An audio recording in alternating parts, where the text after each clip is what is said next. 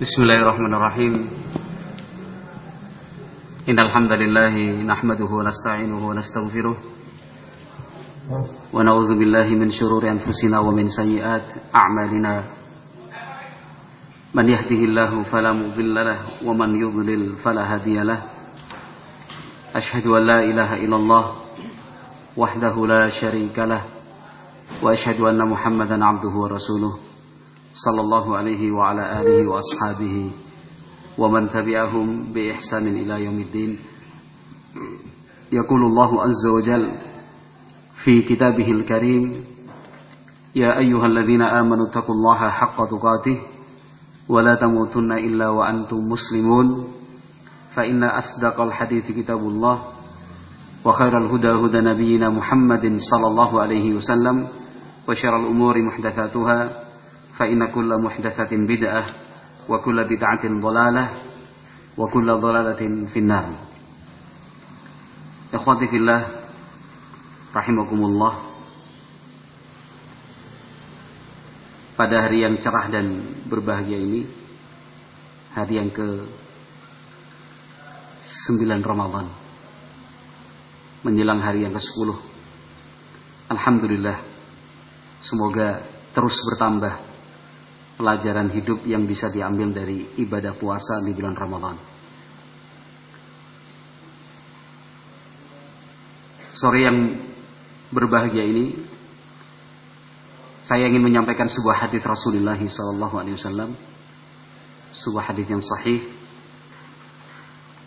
Kata beliau Sallallahu Alaihi Wasallam Nabi Yuna Muhammad, la yazalu nasu bi khairin ma ajjalu al fitrah Kata beliau sallallahu alaihi wasallam, kaum muslimin akan terus berada di dalam kebaikan selama mereka mensegerakan berbuka ketika telah tiba waktunya. Hadis ini walaupun pendek, mungkin cuma satu larik, satu baris. Ya.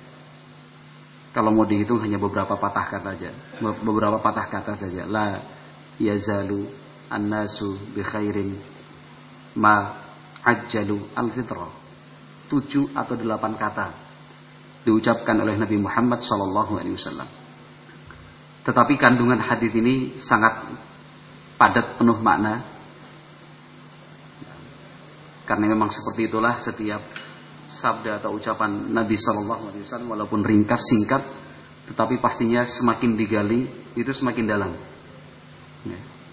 Ibaratnya kalau kita menggali tanah kan tambah dalam tambah banyak yang kita dapatkan. Hadis-hadis Nabi Shallallahu Alaihi Wasallam kurang lebih seperti itu juga. Semakin kita gali ya semakin dalam.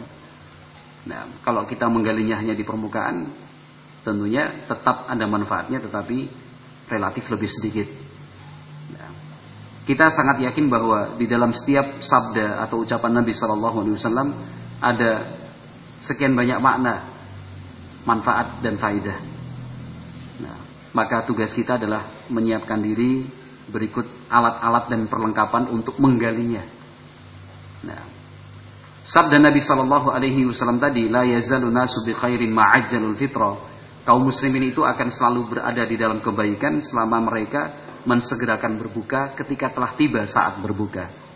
Nah, yang pertama, sabda Nabi Shallallahu Alaihi Wasallam ini adalah mihnah atau ujian keimanan untuk kita semua.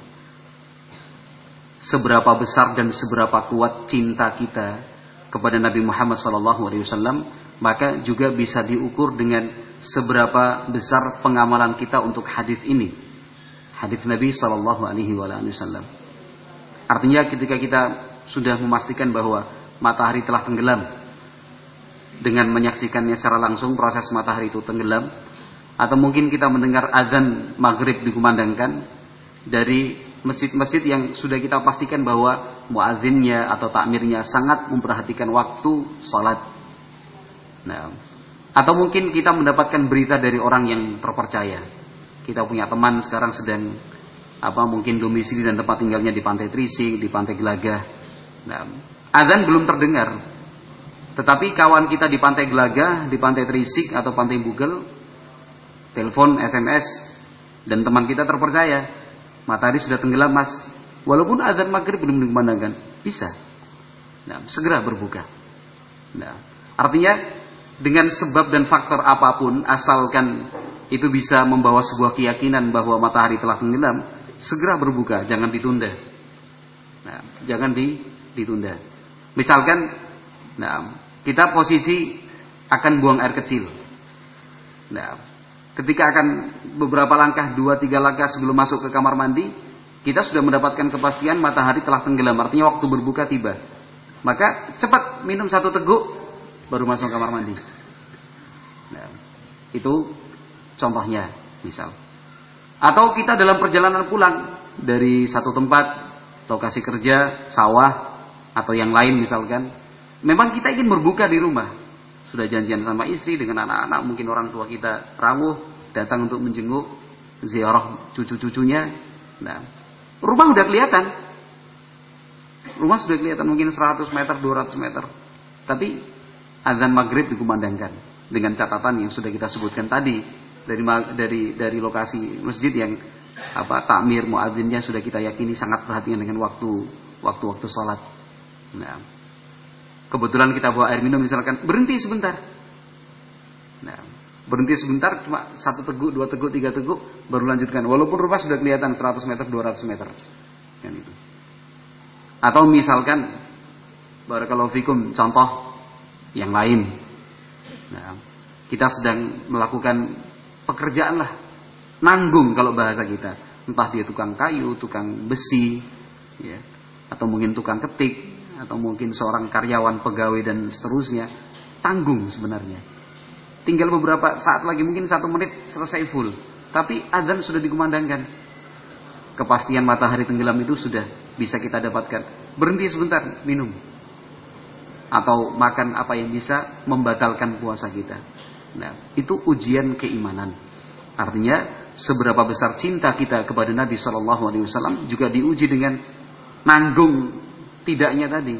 Kalau rasa cinta kita kepada Nabi Shallallahu Alaihi Wasallam lebih besar, maka yang kita katakan nanggung, nanggung, nanggung tadi nggak akan kepake. Nah, kita lebih mendahulukan sabda Nabi Shallallahu Alaihi Wasallam itu yang pertama. Yang kedua, ikhwati fillah rahimani wa rahimakumullah, sabda Nabi Muhammad alaihi salatu wasallam ini mengajarkan untuk kita agar memanfaatkan waktu dengan sebaik-baiknya.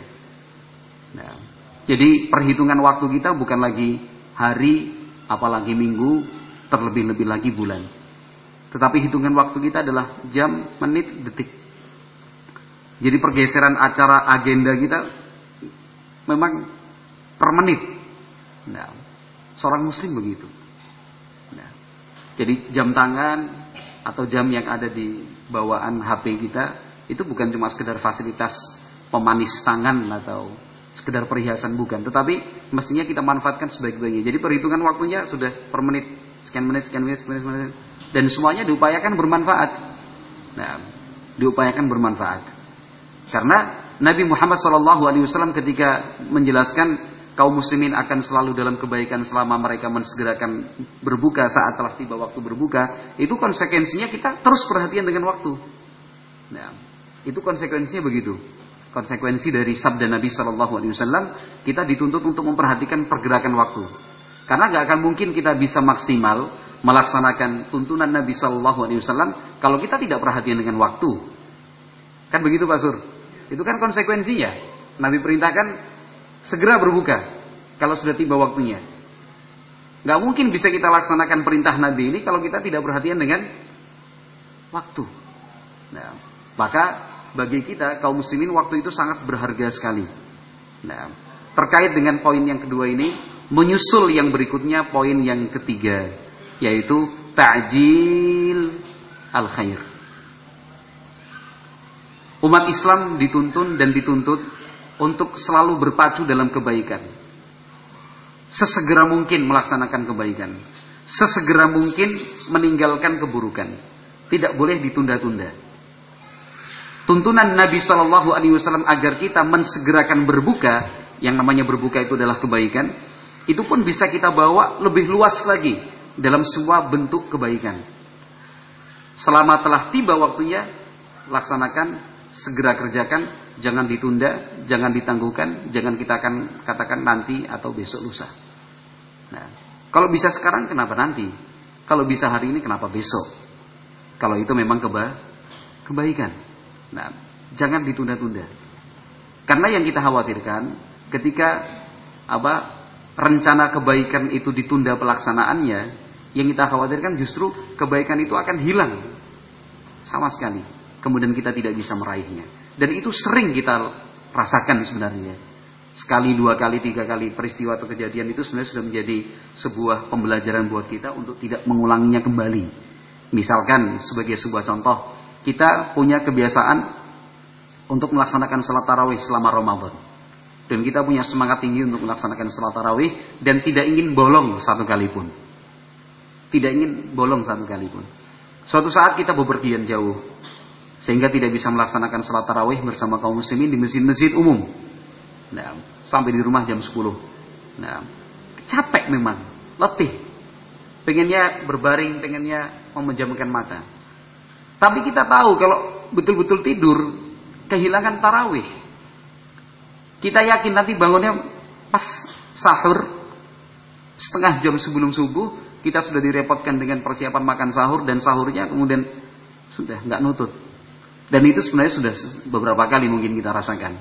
Kita pengen sedikit lah, gue jam loro tangi. Ini mau yang mau dipanggil siapa namanya? Tadi Pak Sur sudah ini, masih kita aja. Itu masih gitu ya. Engkau lah. Paling terus satu jam, rong jam kok ngantuk hilang. Bablas pak, sudahlah. Mboten sah terlalu enggak ya. Gitu, gitu pak ya. Mboten sah terlalu enggak itu maksudnya nggak usah percaya diri banget gitu kayak ulama tidur satu jam ya benar satu jam enggak. Kita beda dengan mereka. Nah, artinya kalau kita sudah bisa membaca apa eh, kadar diri, orang mungkin sudah Bawa Arab pakai alarm double dua, double tiga karena kebiasaan kita seperti itu. Tetap capek, nggak bisa melek begini. Akhirnya, engkau, engkau. Alarm jam 2 bangun, engkau. Dilit meneng, setengah empat. Ya Allah. Sudah. Cukup sekali, dua kali. Tiga kali itu kita alami. Jangan sampai diulangi lagi. Nah, artinya sudahlah dalam keadaan kita capek, lelah. Kita pulang sampai rumah jam 11, jam 12 malam. Sebelum tidur, wudhu. Untuk ngantuk, minum kopi, minum teh atau makan buah belimbing misalkan yang kecut sekali sekaligus kan itu ya atau makan mangga macam-macam lah cara yang penting menghilangkan ngantuk selesaikan 11 rakaat tidur sampai menjelang subuh masih ada kemungkinan sahur beberapa biji kurma beberapa butir kurma atau satu teguk dua teguk satu gelas dua gelas air putih alhamdulillah daripada kemudian kita kehilangan kesempatan sholat tarawih kan itu kesempatan sholat tarawih Pengen berbakti sama orang tua, mengko, mengko, mengko, mengko, sesuk, sesuk, sesuk, ben. Ya. Bakti kita kepada orang tua yang ditunda-tunda, ditunda, tunda, tunda, tunda, akhirnya diakhiri dengan penyesalan. Kenapa? Ajal siapa yang tahu? Umur tidak ada yang bisa memastikan. Inginnya tahun depan, baru setengah tahun orang tua sudah meninggal dunia. Itu kan kejadian sering kita lihat dan kita saksikan. Kan begitu. Aku pengen nyenengke bapakku. Lah nyenengke gimana?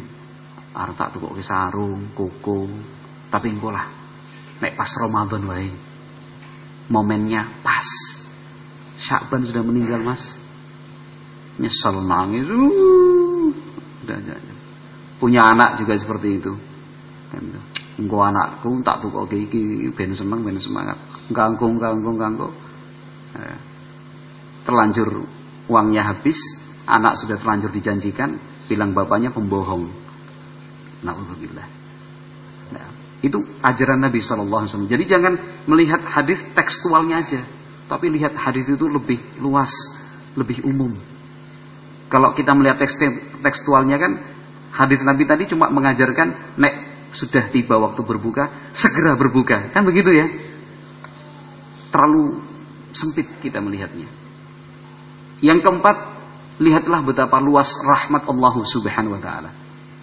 Allah Subhanahu wa taala tidak menghendaki memberatkan hambanya, tidak menzalimi hambanya. Allah perintahkan kita untuk menahan lapar, menahan haus, tidak makan, tidak minum sampai dari mat dari matahari dari terbit fajar sampai matahari tenggelam. Nah, sehingga Allah tetapkan kalau sudah matahari tenggelam segera berbuka. Kenapa? Karena Allah tidak menghendaki kita merasakan berat. Nah, sehingga puasa itu bukan satu hal yang menyiksa atau membebani. Sampai-sampai banyak sekarang kaum muslimin yang memang kemudian tidak berpuasa karena dianggapnya sebagai sesuatu yang menyiksa atau memberatkan. Buktinya apa? Buktinya Allah Allah Taala Rasulullah Shallallahu Alaihi Wasallam perintahkan kita kalau sudah waktu berbuka tiba segera berbuka. Tidak boleh ditunda-tunda. Tidak boleh ditunda semenit, dua menit, tiga menit dengan sengaja. Padahal sudah tahu. Ya aku ngerti matahari tenggelam. Meng tak tunda sih saat jam rong jam. Biar sekaligus lapar. Jadi nanti makannya enak. Biar sekaligus haus. Jadi kalau minum es buah es degannya lezat. Hukumnya haram. Kalau dalam keadaan sadar dosa. Kenapa? Dia paham kok Nabi perintahkan segera bersegera berbuka. Kok malah dia tunda-tunda dalam keadaan sadar? Itu namanya fakat asa abal kasim. Dalam sebuah riwayat disebutkan seperti itu. Orang yang tidak mensegerakan berbuka padahal waktu berbuka telah tiba, itu telah durhaka atau maksiat kepada Nabi Muhammad sallallahu alaihi wa alihi wasallam. Nah, empat poin. Yang pertama tadi apa, Mas? Nabi menyatakan la yazaluna bi khairin ma'ajalul fitrah. Kaum muslimin selalu dalam kebaikan selama. Loh kok mundur Mustafa? selama mereka mensegerakan berbuka apabila telah tiba waktu berbuka bukan mensegerakan berbuka huruf buka terus buka kan itu misalkan berbuka itu pukul 17.35 misalkan wah aku pengen melaksanakan hadis Nabi terus terus piye aku lagi buka 17.33 dua menit sebelum matahari tenggelam ya nggak boleh karena yang dimaksud sabda Nabi mensegerakan berbuka jika telah tiba waktu berbuka yang pertama apa mas? Mas Ridwan? Hadis ini menunjukkan apa? Ujian mana? Kita ingin, kita semangat gak melaksanakan sabda Nabi Ali Wasallam. Yang pertama, yang kedua, memanfaatkan waktu, memperhatikan waktu bagi kita. Waktu itu sangat berharga. Yang ketiga, berpacu dalam kebaikan artinya mensegerakan kebaikan, tidak boleh menunda, nunda. Juga demikian tidak menunda-nunda keinginan untuk meninggalkan keburukan. Aku leto batsuk nek wis tuwa. Kan itu. Tak puas-puas kesik. Nah, bisa seperti itu. Itu yang ketiga. Yang keempat, Mas Rozin, Rozin itu artinya cerdas, kuat, kokoh. Yang keempat apa Mas Rozin? Walaupun awasnya ribut. Oh, Mas D itu paham itu ketawa. Yang keempat, yang terakhir tadi, yang terakhir tadi luasnya rahmat Allah Subhanahu wa taala. Jadi Allah tidak menghendaki sama sekali sedikit pun untuk memberatkan ham, hambanya. Kalau kita baca ayat-ayat Allah tentang puasa Ramadan dalam surat Al-Baqarah, itu pasti ada keterangan. Kan itu. Keterangannya apa? Yuridullahu bikumul yusra wala yuridu bikumul usra. Itu rangkaian ayat-ayat tentang puasa Ramadan. Allah Subhanahu wa taala menginginkan kemudahan buat kalian dan tidak menghendaki sesuatu yang sulit dan memberatkan. Begitu yang keempat. Yang kelima yang terakhir biar witir. Itu. Nabi Shallallahu alaihi wasallam menyatakan la yazalu nasu bi al fitrah. Ini juga hal yang sangat penting sekali. Ternyata sekian banyak kebaikan yang Allah curahkan itu, barokah Allah pun demikian yang sangat luas itu. Sebenarnya bisa kita raih dengan melakukan sesuatu yang sangat ringan dan mudah. Iya kan? Meng mensegerakan berbuka. Allah janjikan apa? Kebaikan demi kebaikan. Mudah nggak ini berbuka? Nah iso malah sekarang berbuka kan gitu ya. Karena apa? Dorongan kita untuk berbuka itu besar sekali. Amalan mudah, tapi pahalanya besar. Di dalam Islam itu banyak sekali contoh-contohnya. Wudhu, setiap wudhu, kesalahan yang kita lakukan anggota anggota wudhu kita berguguran bersamaan dengan tetesan wudhu yang terakhir. Melangkahkan kaki ke masjid dari rumah, setiap langkah satu pahala, setiap langkah satu derajat dinaikkan, setiap langkah satu dosa digugurkan. Pakai motor Allah Subhanahu wa taala Maha mengetahui. Bukan bukan urusan kita hitung-hitungan, Pak Sur. Jangankan pakai motor, yang melangkahkan kaki saja nggak boleh menghitung dari rumah. Aku piro yo pahalane. Iya nek ditompo. Nek mangkat ke masjid riak. Kalau mangkat ke masjid tidak ikhlas kan gitu. Jadi akhirnya bukan tugas kita. Oh, nanti kalau naik mobil, naik kereta api gimana Ustaz? Bukan urusan kita itu hitungnya. Yang mencatat ada petugasnya yaitu malah ikat bukan kita untuk bertugas mencatat. Ini satu dua menit lagi berbuka untuk mengamalkan hadis Nabi Shallallahu Alaihi Wasallam. Monggo kita bergeser ke belakang, ke barat. Jangan sampai azan nanti harus jalan kaki dulu. Uh, sudah dibuka sama-sama. Wallahu a'lam bishawab. Sebentar lagi berbuka. Subhanakallahumma wa bihamdika asyhadu an la ilaha illa. Wassalamualaikum warahmatullahi wabarakatuh.